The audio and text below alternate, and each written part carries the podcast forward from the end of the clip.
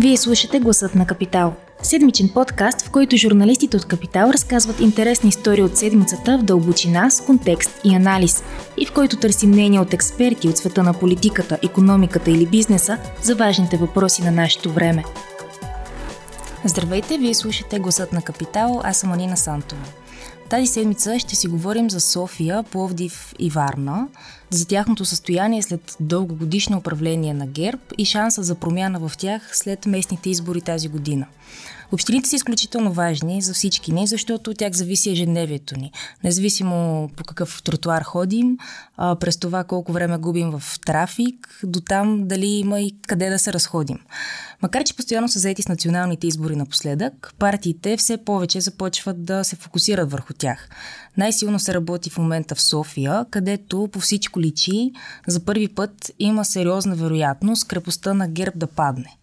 Това може да се случи с добре скрепено обединение от партии и една силна кандидатура за кмет, както и с нов модел на управление, за който ще ви разкажем в този подкаст. Разговаряме с политическия редактор Румяна Червенкова за това какви са възможните сценарии през есента на тази година, като по-късно ще включим и нашия кореспондент от Пловдив, Наталия Бекярова, за да разкажем какви са проблемите и там. Здравей, Руми! Здравейте! Аз така в този подкаст ще се включвам както и в ролята на водещ, така и на гост малко. Ролята на отговарящ. Да, тъй като следя Столична община като журналист, но искам първо към теб, за да почнем с по-голямата картина и по-скоро да обясниш защо са важни местните избори и каква е ролята им сега, когато се преговаря и за правителство.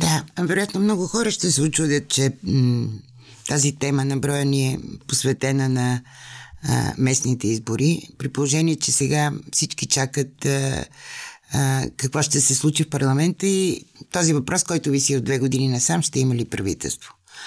Там е работата, че именно през тези последни 2 години се видя дадоха една картина, която може да промени доста представи за това, кои избори на практика са по-важни и защо.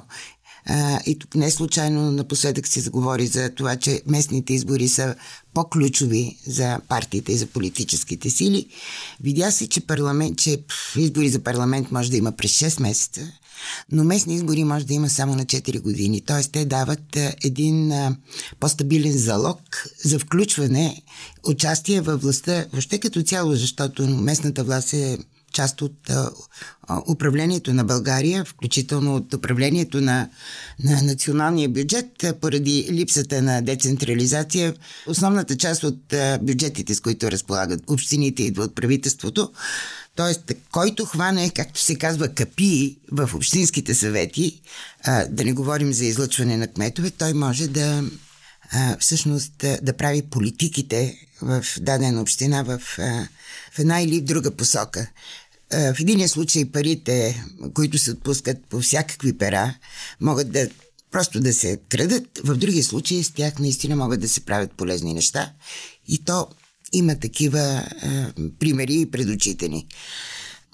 Точно с тая цел и партиите, които могат да маркират по-голяма степен и да играят този политически театър в парламента с правителствата, коалициите, ще има ли, ще няма ли да се дебнат, да правят такива стратегии за следващи предсрочни избори или да има правителство, което да ги отласне.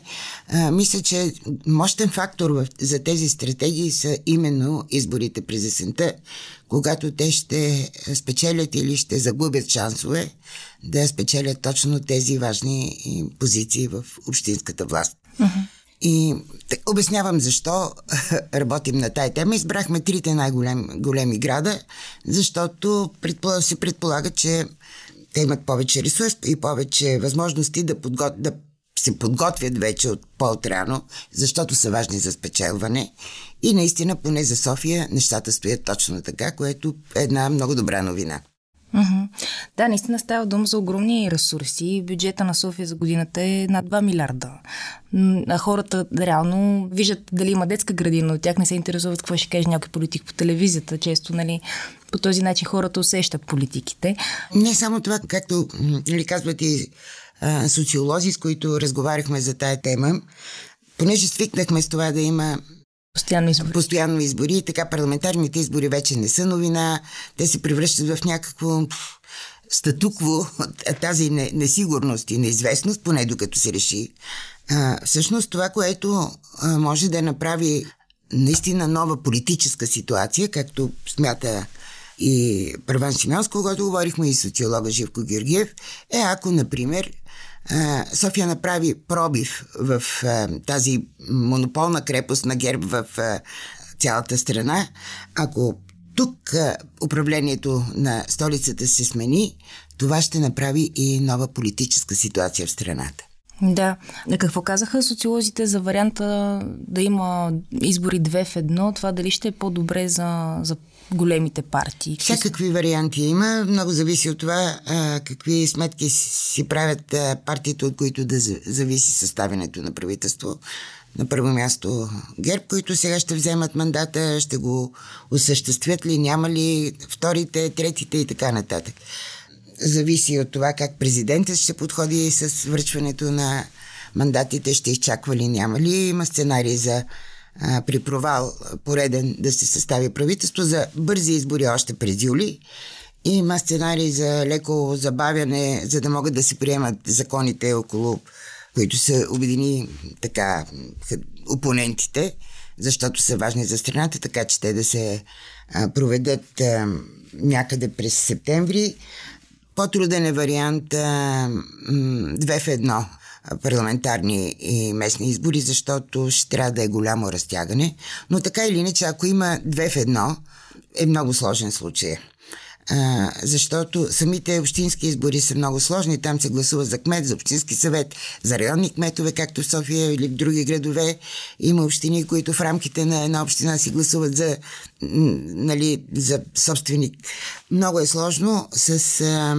Особено ако има и за референдум. Ако се окаже, че ще има легитимен референдум, той трябва да се проведе с някой от изборите, ако се включи и той, плюс двата вида гласуване с хартия и машини. Мисля, че ще, както пише Велина Господинова в тази тема, изборите ще се превърнат в пълен мишмаш. Да. Но наистина това е така техническата страна на нещата.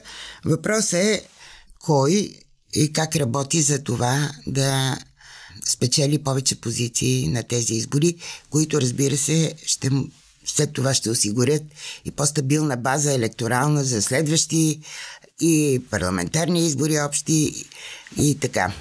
За сега ситуацията е такава. Пълен превес и доминация на ГЕРБ в почти всички места. Другото е ДПС и тук там БСП.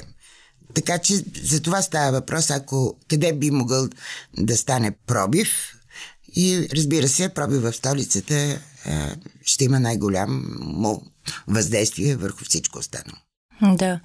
Това се вижда и от резултатите от парламентарните избори, реално, като сега изглежда, че ПП и ДБ могат да го направят заедно, но все пак дали това е наистина една сигурна победа и какво е нужно, за да се събори една такава крепост? Нищо няма сигурно. Как да го кажем? За 3 града, например, за които става въпрос, Борисов и ГЕРБ, защото първо той като кмет, а след това е партията му, която излъчва кметовете, управляват 18 години в София.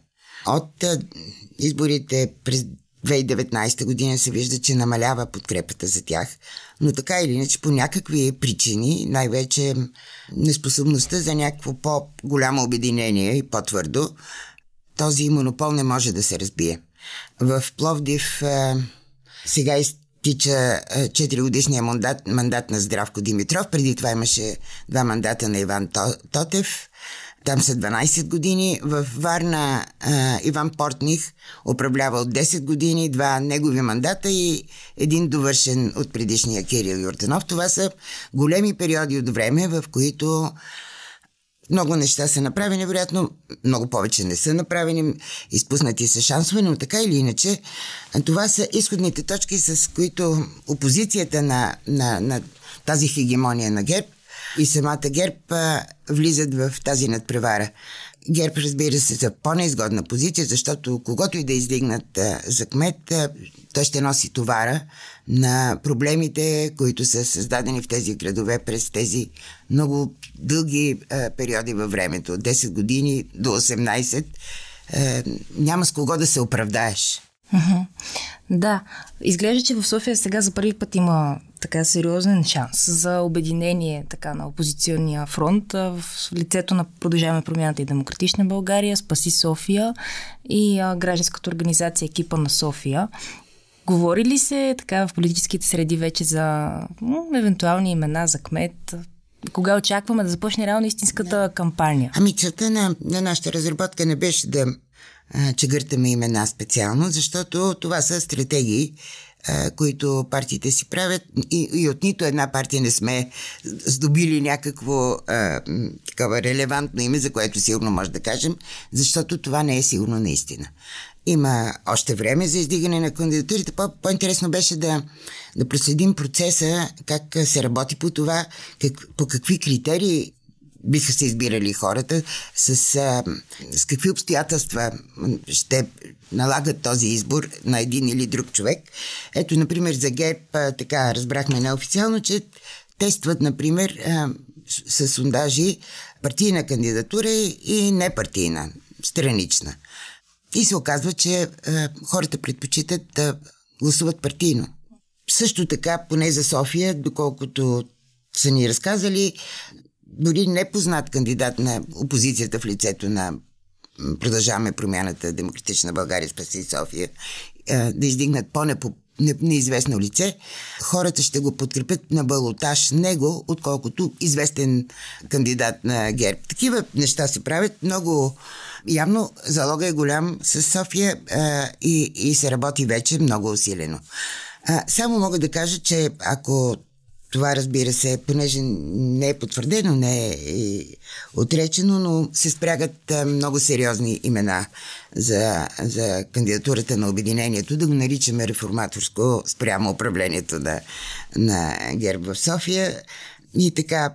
Интересен е модела, по който в момента се работи. Но това е най-интересното и аз ще те помоля ти да разкажеш, защото ти си автора на този текст. Мисля, че това е прецедент за избори, може би не само за местни избори, може би не само в София, ами изобщо в нашата традиция на изборите, в които правим всичко в последния момент.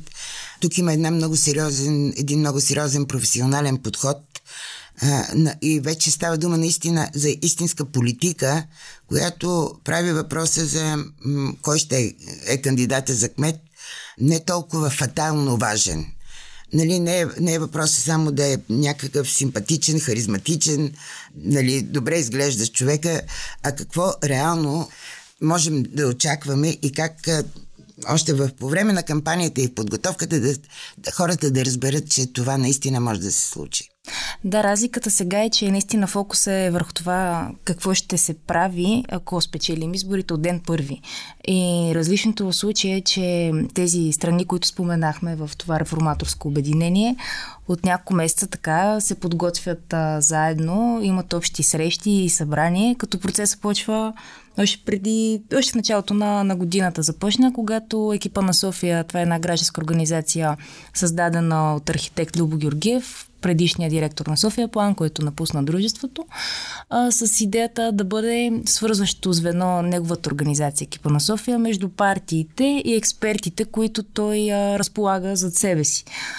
Тоест, той се опитва да координира процеса, хем да е от политическа страна изрядени партиите, да си говорят за имена и да мислят стратегии, каквато е работата като политици. От друга страна обаче и да се интересуват наистина от бъдещето на града и чрез разговори както с експерти, така и с граждани, да стане ясно какви са проблемите на София на първо място, откъде може да се почне и да се направи една много подробна програма за управление и действие. Като това, което те в момента правят, са един вътрешен и един външен процес, не така, ако мога на ръка. На тези срещи участват стотици хора от партии, не само партийни лидери. Наистина са разделени на отдели по различните сектори на общината, например транспорт или детски градини или здравеопазване. И всички заедно, това са Спаси София, Продължаваме промяната и Демократична България, екипа на София, обсъждат какви мерки могат да се направят, така че да се подобри. Търсите общата точка между представите желанията на хората, това, което им казват експертите като възможно и това, което политиците могат да изпълнят също като възможно, защото вероятно няма да е идеалният вариант, но трябва да е оптималния. Целта е да не се продават картинки и пожелания. Целта е наистина общи приказки.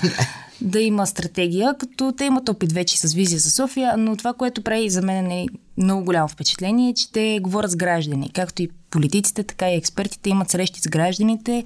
В сряда тази седмица беше срещата в Младост, например, където много интересен подход е направен. С колегата от Дневник тъкмо това обсъждахме, че те са събрали граждани, заинтересовани граждани, активни от квартала, които всеки може да присъства.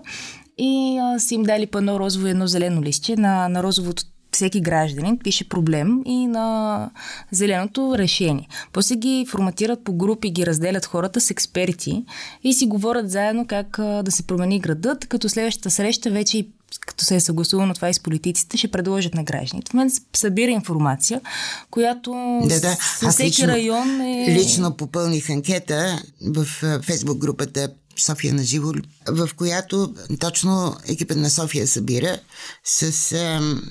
за моя квартал, с много, между другото, смислени въпроси, и отворени, и затворени. И те си казват, че това им трябва просто, за да правят стратегията за всяко отделно място, което... Аз съм впечатлена от този подход и ако той се задържи и укрепи, мисля, че наистина може да видим нещо съвсем ново в София. Включването на гражданите е ключово, защото може да вдигне избирателната активност. Когато си говорихме с архитект Георгиев, той даде примери с други близки градове, които това е факт. Когато са се включили граждани неправителствени организации, се е забелязало на местните избори по-голяма активност. И това е целта, защото ни е писнало от нови партии, в крайна сметка. Да. Трябва и добра кампания, която да постави всичко това в центъра, защото е ясно, че в другия вариант ще се хлъзне по старата практика с политически заяждания. Трябва точно да държат фокуса. Рискът е точно този. Сякаш и дали това обединение ще издържи. По-скоро този въпрос дали ще няма видим. Предстои да видим. Работата е много и тук вече рано е да говорим още и за мнозинството в общинския съвет и така нататък, но това е всъщност ключовото, което без мнозинство няма как да се въведат новите политики, които, както ще може да прочетете и в темата на броя, има много неща за оправяне в трите града. Ние сме опитали да изведем по 5 основни, които не са само те даже, но да поговорим и малко за Пловдив. Защото обикновено проблемите на София са национално известни. По-малко се знаят по другите места, а там хич не са по-малко. Между другото, София и Пловдив са сходни. Сега Наталия, включваме Наталия от Пловдив, жива връзка. Наталия, чуваш ли ме? Здравейте! Здравей! Първо, може ли да кажеш с какви заявки настоящият кмет Здравко Димитров спечели изборите, доколко ги изпълни и как ти изглеждат нещата към момента, защо ГЕРБ се отрекоха от него? Там имаше доста сериозно така движение напоследък. Здравко Димитров пое управлението на Пловдив в момент, в който града се беше превърнал в сериозен индустриален хъб и в новите работни места, които се откриха тогава, привлякоха много хора в Пловдив. В този ред на мисля, съвсем логично, неговата управленска програма беше концентрирана върху развиването на този потенциал и създаването на една качествена градска среда, както за живущите, така и за новодошлите. И основните акценти бяха за разрешаването на проблемите, които сериозният приток на хора задълбочи. Такива бяха трафика и алтернативните средства за придвижване, които липсват в града, презастрояването, изграждането на прилежаща инфраструктура в новите квартали, мръсния въздух и ред други подобни. В същото време за неговия мандат имаше редица проекти, които бяха финансирани за средства от предния програмен период и които се очакваше той да финализира. Дали заради лошо менажиране на времето или по други причини, факт е, че всички тези проекти стартираха едновременно. Вероятно голям процент от тях няма да бъдат изпълнени в този мандат и това доведе до сериозна негативна енергия сред гражданите, тъй като редица квартали бяха затворени, оставени без абсолютно никакъв достъп до тях, доведе до разпиляване на общинския ресурс. И на този фон дори малките стъпки, които бяха предприети от общинската администрация в някаква положителна посока за справяне с дългосрочните проблеми, както е примерно програмата за подобряване качеството на въздуха, не се увенчаха с никакъв резултат. Но може би най-големия проблем е, че не толкова какво е свършено зле или не е свършено, а по-скоро, че се загуби тази набрана инерция и потенциал, който можеше да бъде развит в Пловдив, което доведе до недоволство на гражданите и съвсем логично до поисканата оставка от Борисов и от ГЕРБ, така че партията да не търпи негативи от сегашното управление на Пловдив. А каква беше конкретната причина за поискана оставка? Формалният повод бяха скандалите около двата стадиона, построяването на двата клубни стадиона Локомотив и Христо Ботев в Пловдив, които стартираха с финансиране именно от последния кабинет на Бойко Борисов, но още тогава беше ясно, че средствата няма да стигнат и многократно в управлението на Димитров се повдигаше въпроса за това как ще бъдат завършени тези стадиони, предположение, че няма средства. Наложи се изтеглянето на заеми, което логично не беше оправдано пред гражданите, общината да се задължава за стадиони, които в крайна сметка стана ясно, че ще отидат под управлението на клубовете. Наред с това, в същото време се завъртя и драмата около акциите на Пълнегра, евентуалното негово владяване от бизнесмена Георги Гергов, което допълнително нажежи обстановката и неясната позиция на общината доведе до това гражданите да сметнат, че тя е в неправилната посока. А много ми е интересно дали така настроенията на гражданите в Пловдив са същите като в София, защото тук сякаш има някаква вече точка на нетърпимост, особено и след скандала за жълтите павета. Дали според тебе шансът ГЕРБ да загубят тези избори в Пловдив е голям? Ами както Руми каза, ГЕРБ управляват 12 години в Пловдив. То е съвсем логично негативната енергия да е насочена към партията. И въпреки, че те се дистанцираха от Димитров, те го направиха едва в последните месеци на неговия мандат и то с ясна цел да запазят позициите си в града.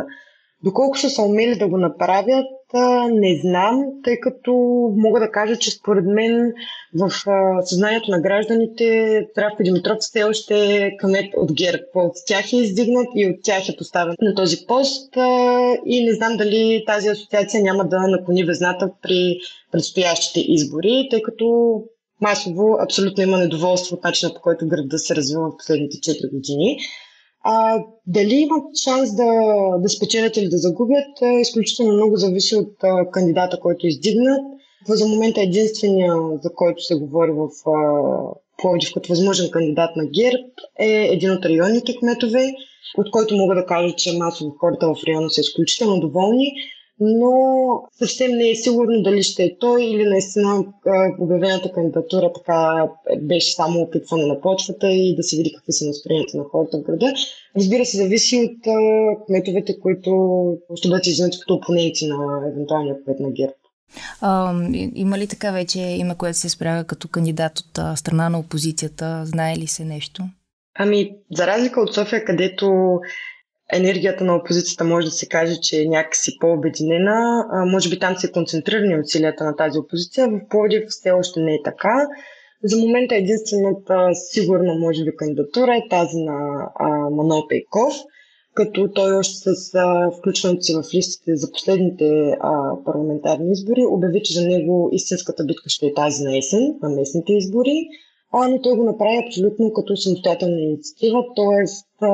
все още не е ясно дали коалицията на Продължаваме промяната и Демократична България ще се обединят около неговата кандидатура или ще търсят друг кандидат. Т.е. тук съвсем не е ясно дали ще се намери една листа, с която да обедини абсолютно всички опозиционни на ГЕРБ партии.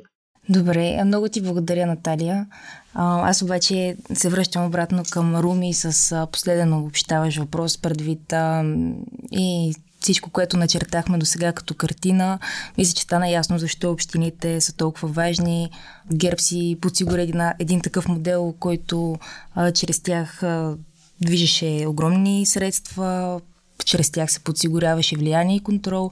Затова те питам какво ще значи разрушаването на тази крепост на ГЕРБ в общините за самата партия и какво би значило за нас началото на една такава нова ера. Много големи пластове няма да се разместят на следващите избори. Или поне няма да стане с едни избори. Наистина, битката не само е мащабна, но тя е неравна. Не можеш, нали, лесно да пребориш структури, които разполагат с всякаква възможна власт, плюс медии. Но аз за това казвам, там където е възможно, и това са в по-големите градове, в които хората са по-свободни, по-независими за работата си, с по-големи възможности да участват. Там, ако в тези градове нещо помръдне, няма как това да не се усети после като процес и в страната, в различните райони. То е наистина въпрос на модел и на парадигма. И понеже ние след 15 години, нали, една власт и един модел, много е лесно просто да забравиш, че съществуват и други. Просто го приемаш за нормално и нещата стават по инерция, освен всички останали мерки, които се взимат за опазване на този модел. Но пък, от друга страна, ако се види някаква реална промяна и нов модел и се усети, защото наистина това, което зависи от общината, е най-пряко свързано с всекидневието на хората, наистина може да се усети разлика за по-добро. Добре, благодаря ти. Сигурна съм, че ще следим темата следващите месеци и ще става все по-горещо. Ако този епизод ви е харесал и искате да слушате новите епизоди веднага, щом излязат, абонирайте се за Гласът на Капитал в Apple Podcasts, Google Podcasts или Spotify. Обратна връзка можете да ни изпращате на podcasts@kapital.bg или в познатите ви профили на Капитал във Facebook и Twitter. Музиката, която чувате в този подкаст, е написана от композитора Петра Донтаков специално за Капитал. А епизодът монтира Тихомир Колев.